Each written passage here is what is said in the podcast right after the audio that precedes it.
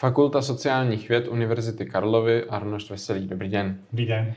Vznikl ministerský přepis Strategie 2030. Jak na něj reagujete? Co si o něm myslíte? Si myslím, že ministerstvo odvedlo velmi do, do, dobrou práci. Myslím si, že ty hlavní myšlenky, které jsme tam stanovili, zůstaly zachovány. Navíc přibyla nějaká témata, která možná nebyla tak důkladně rozvedená, takže za mě určitě ten dokument je kvalitně zpracován, byť bez zesporu je potřeba nějaká ještě další debata nad, nad konkrétními pasážemi. Mm-hmm.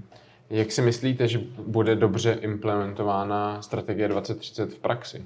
Tak od počátku jsme říkali, že implementace je těžší, než napsat samotný dokument. Máme spoustu dokumentů, které se nepodařilo realizovat.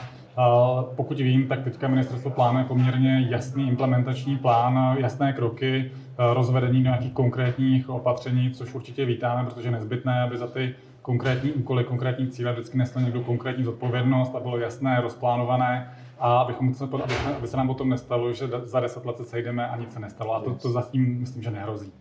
Kdybyste měl porovnat strategii 2030 s předchozími strategiemi, v čem je jiná? Co přináší nového? Tak já si myslím, že jednak je to celá oblast kurikula, to znamená obsahu vzdělávání, způsobu, způsobu hodnocení vzdělávání, to je jedna téma. Druhá téma je rozvedení oblasti řízení školství, včetně takzvaného středního článku. Jsou takové podle mě dvě velké inovace, ale zároveň bych řekl, že velká, velká část se vlastně týká z té samotné implementace a toho tomu procesu. Možná i ta komunikace ohledně toho dokumentu byla ještě větší než v případě strategie 2020. Mm-hmm.